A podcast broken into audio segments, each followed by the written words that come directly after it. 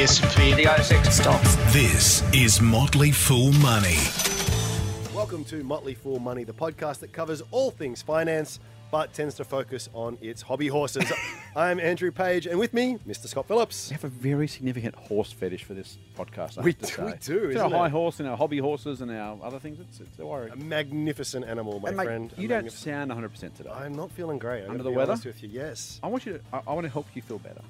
okay. What are we going to talk about first? Um. Well, we're going to check in on the housing market. there you go. Your favourite. To- you'll be so much better after this. That'll perk me up. All right, mate, what don't else? you worry. Um, so I'm calling the end of the boom there, so I'm going to jump all over that. Uh, results wrap. Um, we've been covering a few results lately. Um, another bank has come out with results, NAB, but also the big tech giants continuing to knock it out of the park. Uh, Facebook, uh, Tesla, and Apple. We have Mm-hmm. to talk a bit about them. we will. I am not going to let another podcast episode go by Speaking of making you feel good. without this is this is really good. This is why I came. Otherwise, I would have called in sick. But I, I had to come in and, and, and check up on your Bitcoin brain explosion, Nice, thank you. And um, I'm pretty sure you're up like a million percent. So the last laugh is on me there, but we'll we'll, we'll uh, follow up on that. I'll keep you in suspenders until then. We're going to open up a mailbag too. We got a, a listener question throughout the week. Almost said viewer question, listener question, and I get on my high horse. And of course, you're Andrew Page, and I'm Scott Phillips. That's right. Let's Didn't I it. say that? No, that's all right. okay. Throw it in now. So- I distracted you at the beginning with the horse thing. Okay. My fault. Horses will do that, mate.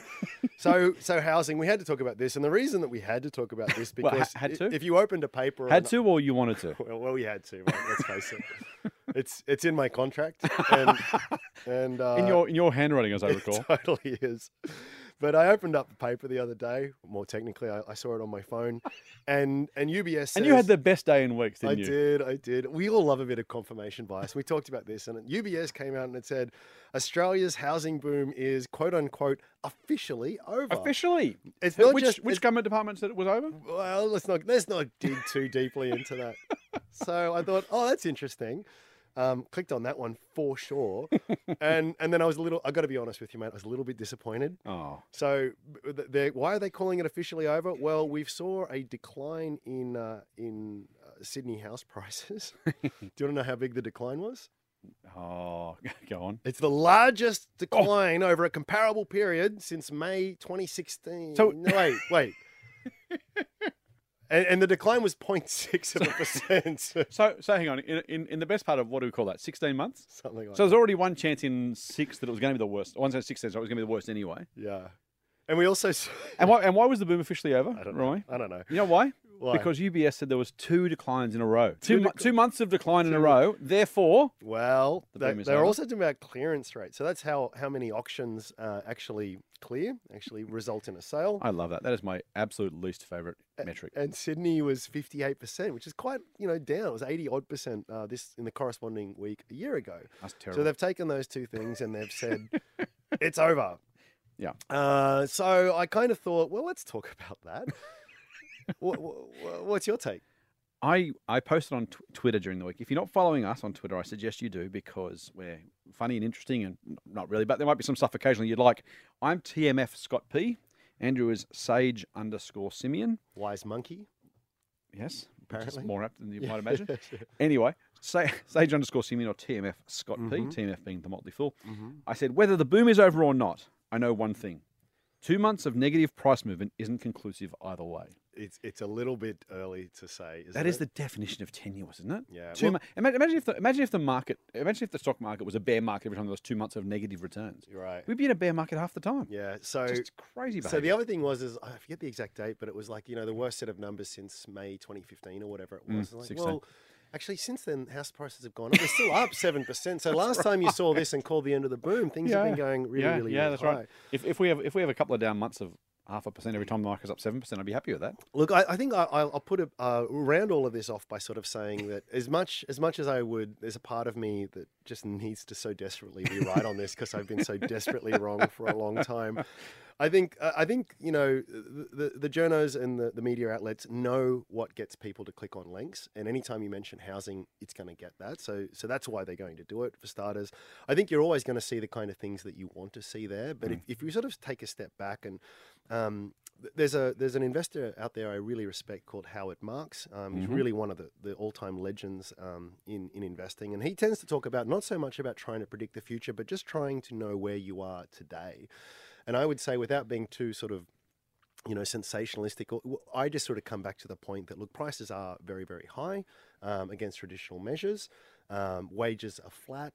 And you look at all of that, and it doesn't mean by any stretch of the imagination that there's going to be a crash. doesn't even mean that things are going to slow down, but it does statistically mean that things are going to get harder and harder from here to stretch that rubber band. So, I guess the common sense thing that I always land on with all of this is don't don't don't try and buy a house because you're going to speculate on massive double digit growth over the next year. That's Right. extraordinarily reckless, especially when you're dealing with large amounts of debt. But just ask yourself, is this something that I can afford to do? Yep. If the worst happens to happen. It might not, but if it does, you know, you don't want to be left high and dry. It would be uh, irresponsible of me not to point out you probably said that in 2008 too. I probably did. And, That's just me and you know what? you This is, the, this is the thing because you you know um, I was going to say you can be too clever, but that's just really trying to, to preserve a very fragile ego here. I, I'm too clever to be right. Yeah, I'm too clever. Too clever. I was way too clever to be right.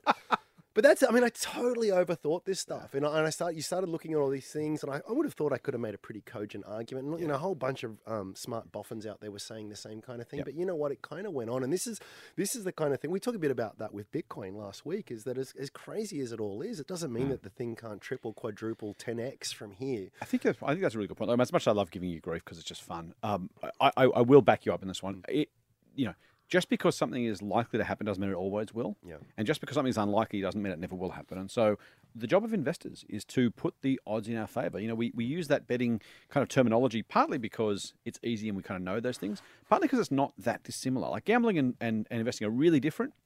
But at the, kind of, at the heart of it, it's all about the future expected value, right? You, Professional punters only punt when they think they're more likely than not to win, and investors do the same thing. And so, in as much as you're not always, you know, favourite's not always going to win, Yep. but they will more often than not. That's the way that odds are framed. Yep. And similarly, as you said, you know, for a very long time, housing has seemed very expensive, Yep. and it was a very prudent idea to say, let's not get too excited here. Yeah. In, in a number of parallel universes, the housing market crashed five years ago, and it's still down forty percent. It's just just because it doesn't happen doesn't mean it wasn't likely. Just because it does doesn't mean it was impossible. Yeah, and that's it. And again, just to just to put a line under all of this, look, do, do what you can afford to do. Base it all on sensible uh, extrapolations, and go from there. If you need a house to live, that's a very sensible reason to buy a house. As long as you can afford that, factor in a few interest rate rises, factor in the chance that you or your partner may lose their job. You know, roll all of that in. If it still makes sense, then by all means, absolutely do it, and just don't overthink it. Now, speaking of which, you're going to double down now on mortgage stress. Well, actually, there was another article that we saw, and this is one of these He's, things. got brighter again. picked up. Your mood, your mood just improved dramatically. so there was another report out throughout the week, and it said that nearly 20%, uh, sorry, the number of Australian families facing mortgage distress has soared by nearly 20% in the past six months. There's more than 900,000 families uh, in the country that are quote unquote under mortgage stress, and they reckon that that could top 1 million by next year. That's a new uh, analysis that came out throughout the week. What, what say you about that? I think it's a really important point. I think I think mortgage look a bit, little, little bit like a comment about house prices. There's been large levels of mortgage stress for the last decade, and so again, the existence of it doesn't cause or, or or result in any sort of downturn. What it does say is if we do enter some choppy waters, the Australian household sector, as the economists like to say, isn't particularly well prepared.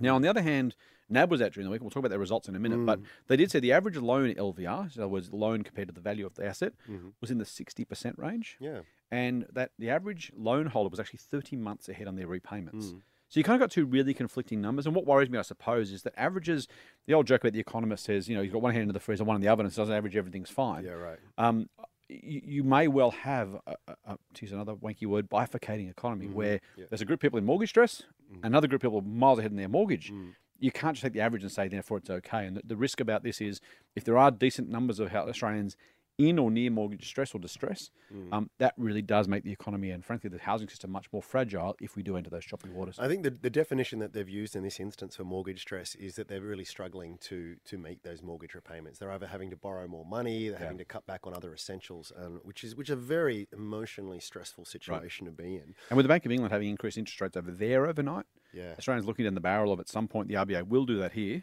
Um, yeah, look, if we have a message to all of our listeners and, and frankly tell your friends, just be very careful how much you borrow because you know it's, it's the Warren Buffett says leverage is the only way a smart bloke can go broke. And I think that's about right. That's pretty true. What do we say, mate, to those who might be in this in this situation? For better or worse, they've found themselves here. They're just they're just really struggling to, to meet that mortgage repayment. What do you Yeah. do? I mean, it's it's a bit it's not really helpful at that stage to say, oh, you shouldn't have done it.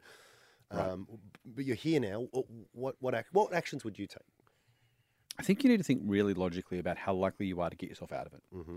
Um, you don't want to capitulate at the worst possible moment. So I wouldn't I wouldn't rush to anything in particular. But if you genuinely think there's no light at the end of this particular tunnel, if you don't see a way to resolve that, and frankly, if you are thinking about, well, if rates go up a quarter of a point or half a point, I'm completely stuffed. Um, I would probably take the hard call and sell your house, quite frankly. And I, I- not not in a desperate way. I just think if you can't afford to repay the mortgage, do it now while you've got the choice, rather than later when you don't have the choice. You're probably going to lose some equity in your house. You know, if, if you are at that point, um, as, as painful as it is, and, and it's hard to admit to yourself and to other people and whatever, kind of you might just have to make the, the, the kind of gutsy call and, and the right call and take action now while the, the pain is not too bad, rather than waiting for it to get worse. Yeah, it's a hard one, isn't it? I'd also say just take a very close look at, at your expenses. Um, do the do a family budget. It's one of those really you know personal finance 101 type things. Yeah, you know, right. where, where's the, how much you got coming in and where's it going? And and when, when you really start to take a close look at that, um, you'll you'll find some areas that you can trim. Yeah, good point. And uh, again, it's not it's not fun. No one wants to sit at home eating baked beans and two minute noodles and never doing anything. That's that's I no don't life mind to live. You, you're you're Baked beans on toast is, is pretty good. Mate, you are the exception there. But for most of us who, who like some of the finer things, you know, you, you've you've got to cut back. I'm a I, very simple I got a mate of mine who who um, always whines about not having enough money, and yet he probably eats out three or four times a week. You Yeah. know, he's he's always got the five dollar latte in his hand. You got to make you anyway. Um, you, No, you that's a help- good- that's a very you, good ne- point as you well. need to help yourself un- Yep. under some instances. Motley Fool Money. Financial advice for real people, not trust fund hippies. Sign up for the newsletter at fool.com.au forward slash triple M. Let's talk results. Speaking of banks, Um, and NAB came out with a result. Now they had a shocker of result uh, last year. Yep. So I think um, on their statutory numbers, it was a gazillion percent increase. A very very technical term there. you've got a gazillion percent button on your calculator. I do? I do. Yeah. But in terms of you know um, uh, underlying cash profit result, it was an improvement. Um, another very very big billion re- dollar record number. Six point six of them. Something like that, and, and but it was up about two and a half percent, and Yeah. the market didn't like it. Actually, shares were down almost three percent when that news came out. Mm. Um, a, a little bit about what we talked about. Uh, what was it? I've already forgotten, mate. Um, I'm going to blame it on the Codrals. What was Good the idea. bank we talked about last? ANZ last Thank week. you, You're thank you. welcome. I knew that. Uh, same kind of thing. It's like it's it's not paying moving attention. ahead, but she's not really at a kind of Yeah, rate right. that just. I would argue that really justifies a lot of these valuations. Yep. But as with ANZ, they're looking to move the dial on the cost front, Yep. and they're going to try and cut around about six thousand um, staff over the next three years. In fact, it's going to be about four thousand on net. So it's interesting. They're going to cut six thousand odd staff, really simplify things. That they reckon that, that that's going to really lead to some significant savings. But they're going to hire another two thousand here with a huge focus on digital skills. And get this: data science. This is where it gets cool. Robotics Oh, there you go. and and artificial intelligence. I want to go to a NAB branch and be greeted by Dexter from Perfect Match. That's what I really want. Mate, if that's the technology they're rolling out, sell. Your bank loan compatibility score is 85%. That's Hey, exactly I it. could be Dexter. That's my next job. Everyone over 50 is laughing. Everyone else is going, what, What the, the hell are you talking about? Le- Lena's over there going, oh, that's probably funny, but I don't have any idea what he's talking sort about. of know what you're talking about, but not it. really. Oh, man. Mate, you're not missing out, let me tell you. Come on. So, uh, what, what do you what do you make of the results? What do you think? I'm, I've still got Perfect Match stuck in my head with people walking down the beach with a heart shaped thing over the top and Dexter. Classic and, show. was it what, Greg Evans? Was that his name? Greg Evans, Greg yeah, Evans from Perfect yeah. Match. There you go. Yep. Do yourself a favour if you're under 50 or so, go and look for a Perfect Match on Google and YouTube. You will look at it and go, I can't believe those silly bastards used to watch that show. Exactly. Anyway, um, the NAB, look, 2.5% growth in profit is not enough. Um, the biggest risk for NAB, and frankly, Andrew Thorburn, the CEO, not only are they you know, sacking three- 6,000 people, they're also going to spend another billion and a half dollars trying to effectively keep up. And so basically, what he said was, we're going to spend all this money just to offset the risk of being overtaken by somebody else. And that's that's kind of a really crappy place to be when, when your company says, so guess what? We're going to cut a lot of costs, reinvest all that money just to stand still. There's no growth coming. There's no nothing else going on.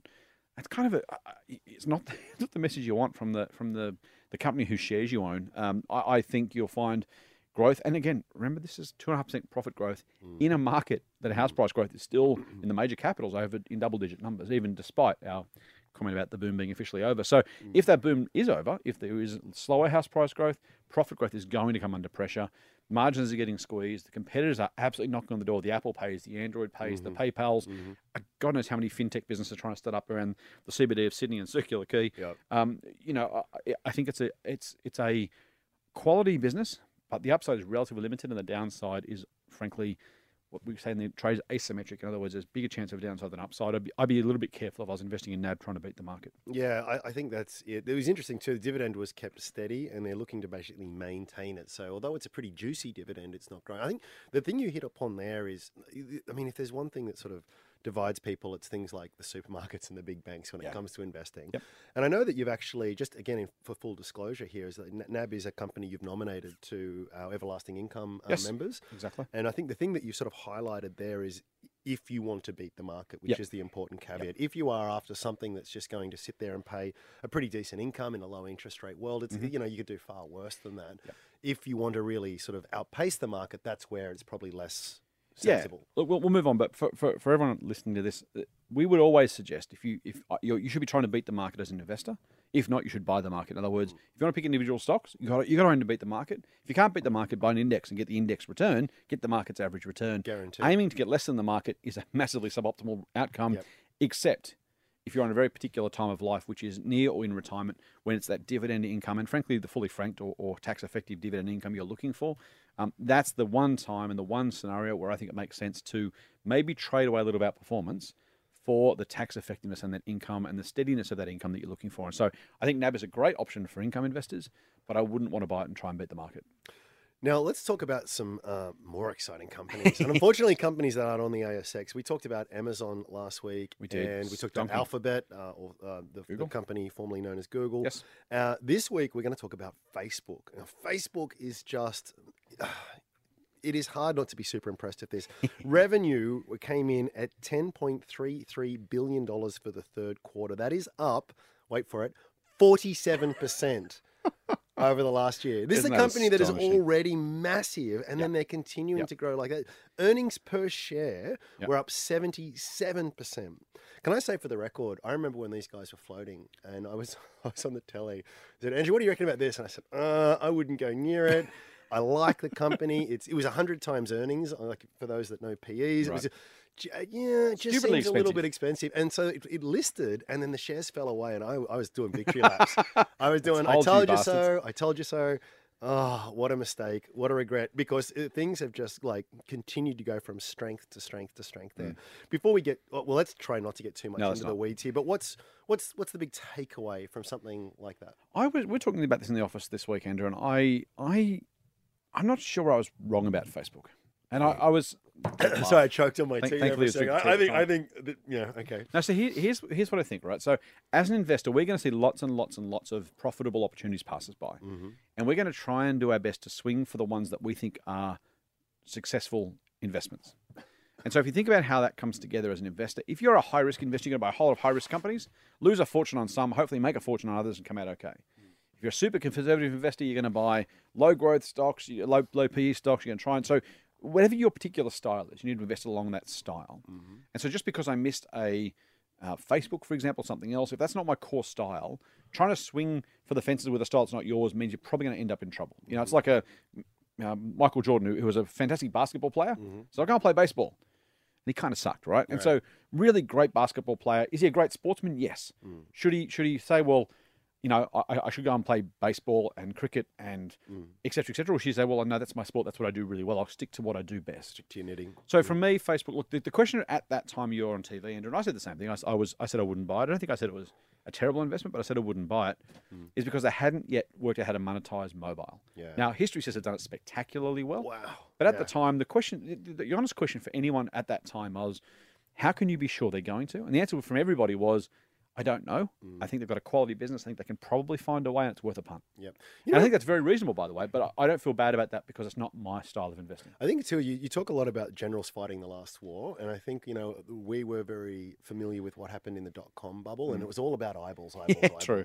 And it didn't matter if you weren't making any money, but because you had all the eyeballs, you know, eventually you'll figure out how to monetize Yep. it. Well, guess what? That's exactly what happened with Yeah, true. Facebook. They got they've got everyone in the world. Well, daily active users get get this 1.37 billion people. It's Yep. just such a phenomenal number. Now, Monthly got, active users is two billion. Jeez, Like two, like, that's almost one in three people on the earth yeah. using Facebook at least once a month. Yeah, plus one actually, because I started using it throughout the month, so I'm I'm helping that. That is uh, the absolute capitulation. that- isn't I, that- I'm going to be telling the- all my colleagues to sell I right. If- finally if you got own Facebook, Facebook. sell right now. when Andrew finally took me about board, two weeks to figure out what it was all about. To be to be honest. What is this Facebook thing? I honestly, I was still calling it the Facebook, which is how which is how wrong I was. A really quick, a really quick hark back. We've talked about the young things. Just a massive tangent. Um, you, I don't know if you remember this. You're probably not old enough. Liam's certainly not old enough.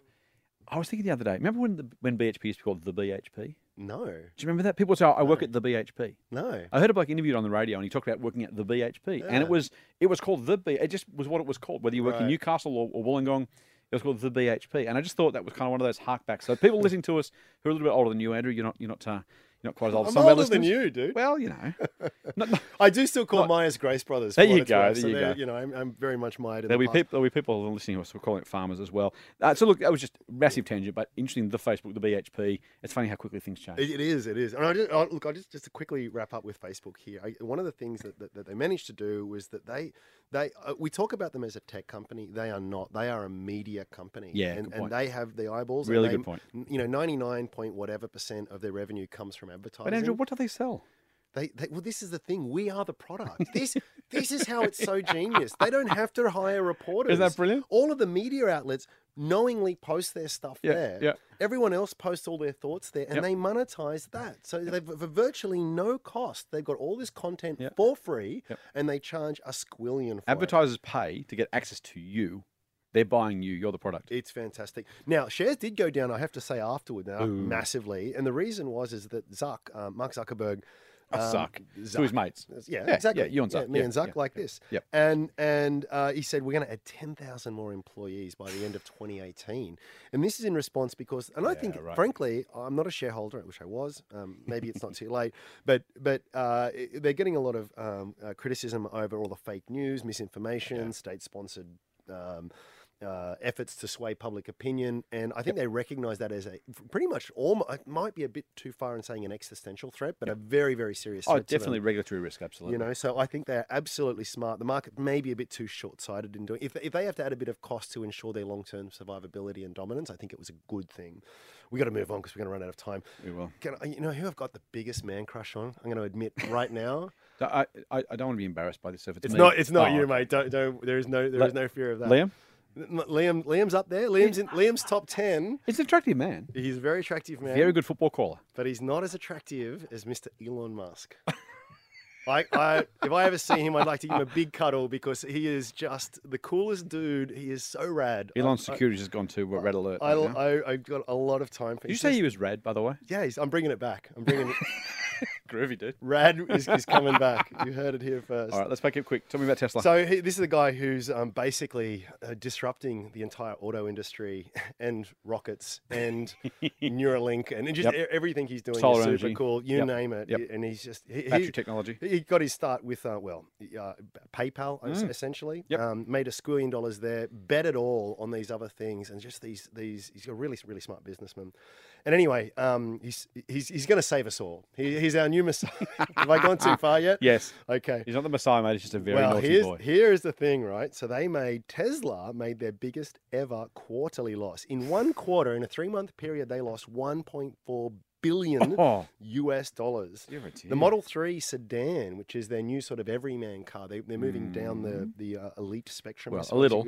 a little bit. That's still still out of many people's price Yes. range, of course, but Still BMW 3 Series prices. still coming down very, very quickly. Yeah. So uh, part of all the anyway. There's there's been a bit of a bottleneck at their Gigafactory. I could say Gigafactory all day long. Isn't that the coolest word? Oh, our listeners would love that. Can you say that for another half an hour or so? Gigafactory. And I'm- the other I'm thing, kidding, it's, it's like with the, uh, the the Tesla, they've got ludicrous mode.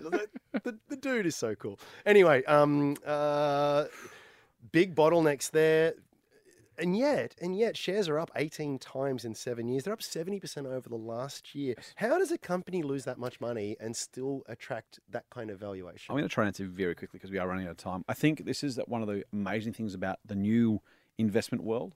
There is enough money now. Now, look, if in hindsight we might look back at this and go, "Wow, investors were really stupid back in 2017," right? So that's one of the possibilities. The rational view right now is that investors are saying to themselves, "I'm going to back an Amazon at break even. I'm going to back a Tesla losing money." There's a there's more of a, a- venture capital slash private equity feel to the way some people are thinking about investing, and so the Amazon share price, frankly, you know, thousand dollars plus, still not making much money. Mm. Tesla up, as you said, seventy percent this year, still losing a fortune. Mm. Um, people are betting on the long term future, and frankly, as an investor, I really like the fact that people are looking out that long. Mm. The question will be whether they're making sensible long term bets or whether they're speculating, and that'll probably be uh, clearer to us in a few years. We'll come back in a few years' time, and we'll uh, give it a verdict on Always, Tesla. always, always back Mr. Musk. He's, he is going to do it. Um, uh, what else? What was the other company we're going to talk about very That'll quickly? Oh, uh, we'll just say Apple. It was a fantastic result. It was Should we just pretty good. I will say one red flag or yellow flag yes, is their iPhone sales only increased two and a half percent. that's true. So while it was a a top top line of twelve percent growth, bottom line nineteen percent, but the handsets only grew two and a half percent. If you can't sell more phones, a little bit of a possible concern there. Well, here's, here's an interesting stat for you. I I think you make a valid point. They, I I think one in five phones globally is an iPhone, so Right. they've only got 20% of the market. Yep. They capture 92% of the profits in that market. That's all right, isn't it? Isn't You that take that. amazing? Real money advice from real people. Not just a couple of dicks with a Porsche. Get more at fool.com.au forward slash triple M. Speaking of amazing, Um, how, speaking of profits, Oh, here we go. So, so Scott, tell me again how terrible my Bitcoin investment was. Scott bought some Bitcoin last week. my head exploded. I'm still, I'm still trying to wrap my head around it. Frankly, Mm. what are you up?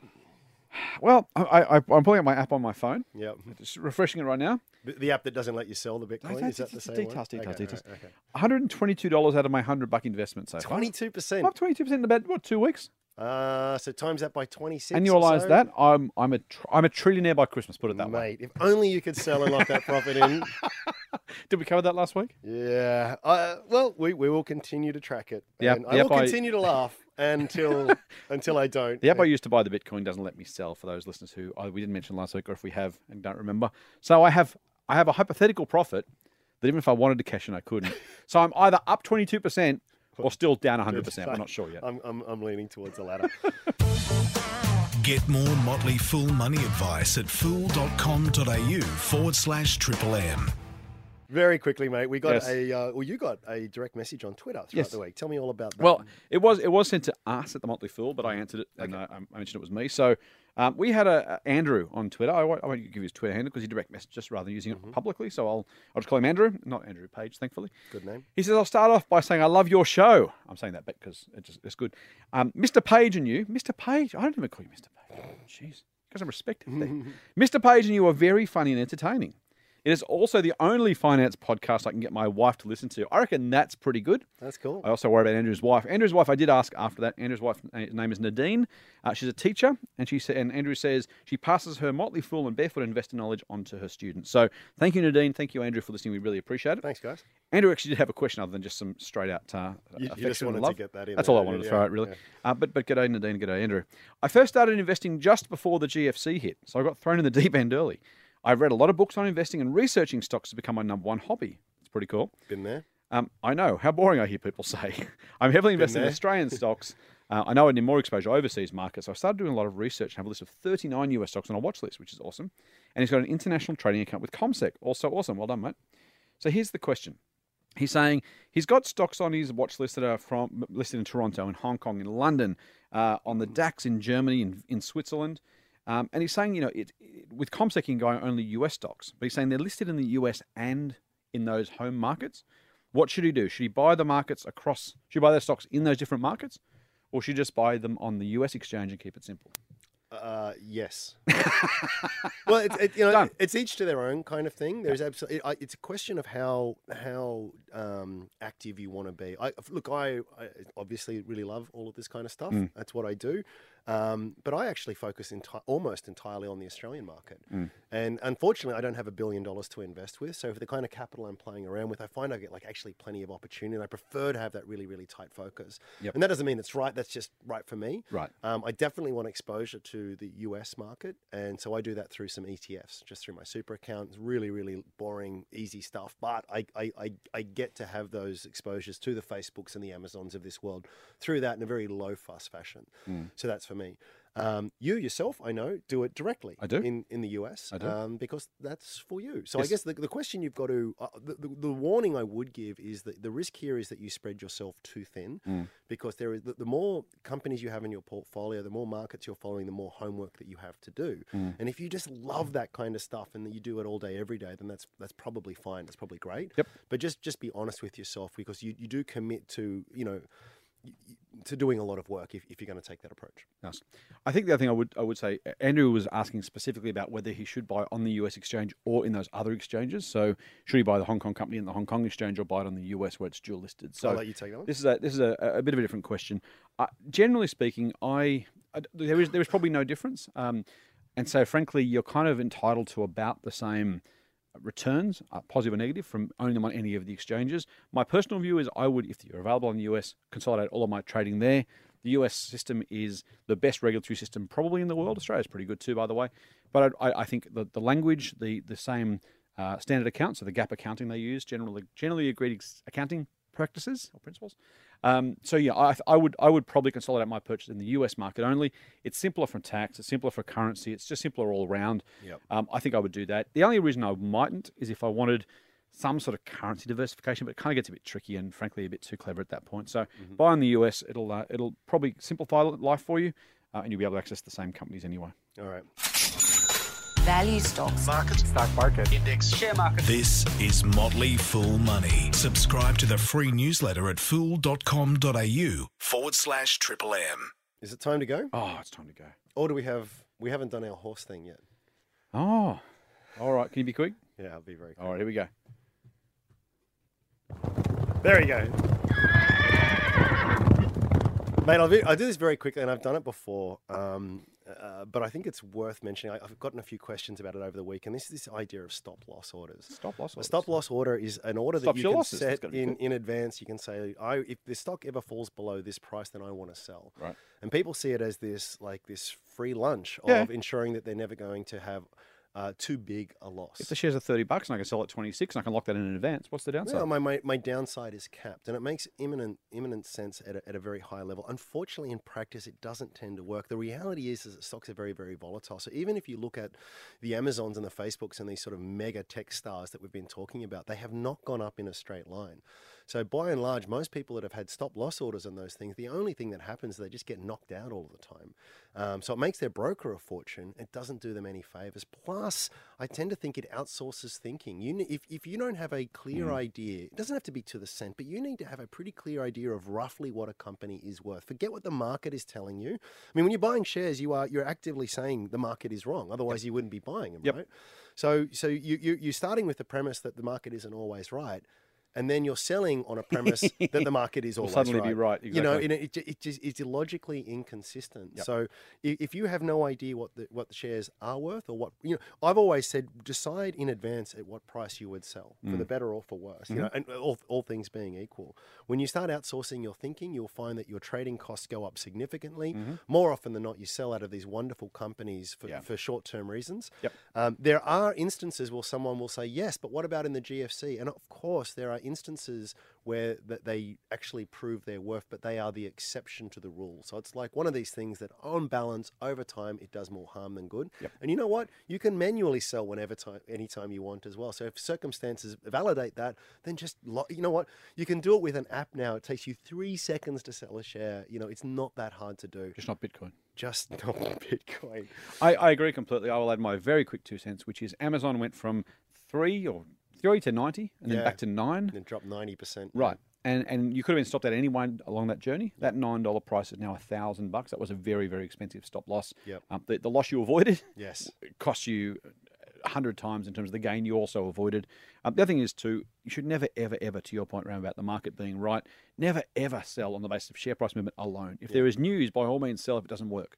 But just because the share price has fallen or risen, the market is there to serve you, not to inform you. And if you remember that, you'll stay away from stop losses, and I reckon you'll almost certainly have a better investment outcome as a result. Well said, mate. And Thank thank you, you, again. Uh, it was another good chat. Always enjoy chatting with you. And thank And you, you, again to our listeners.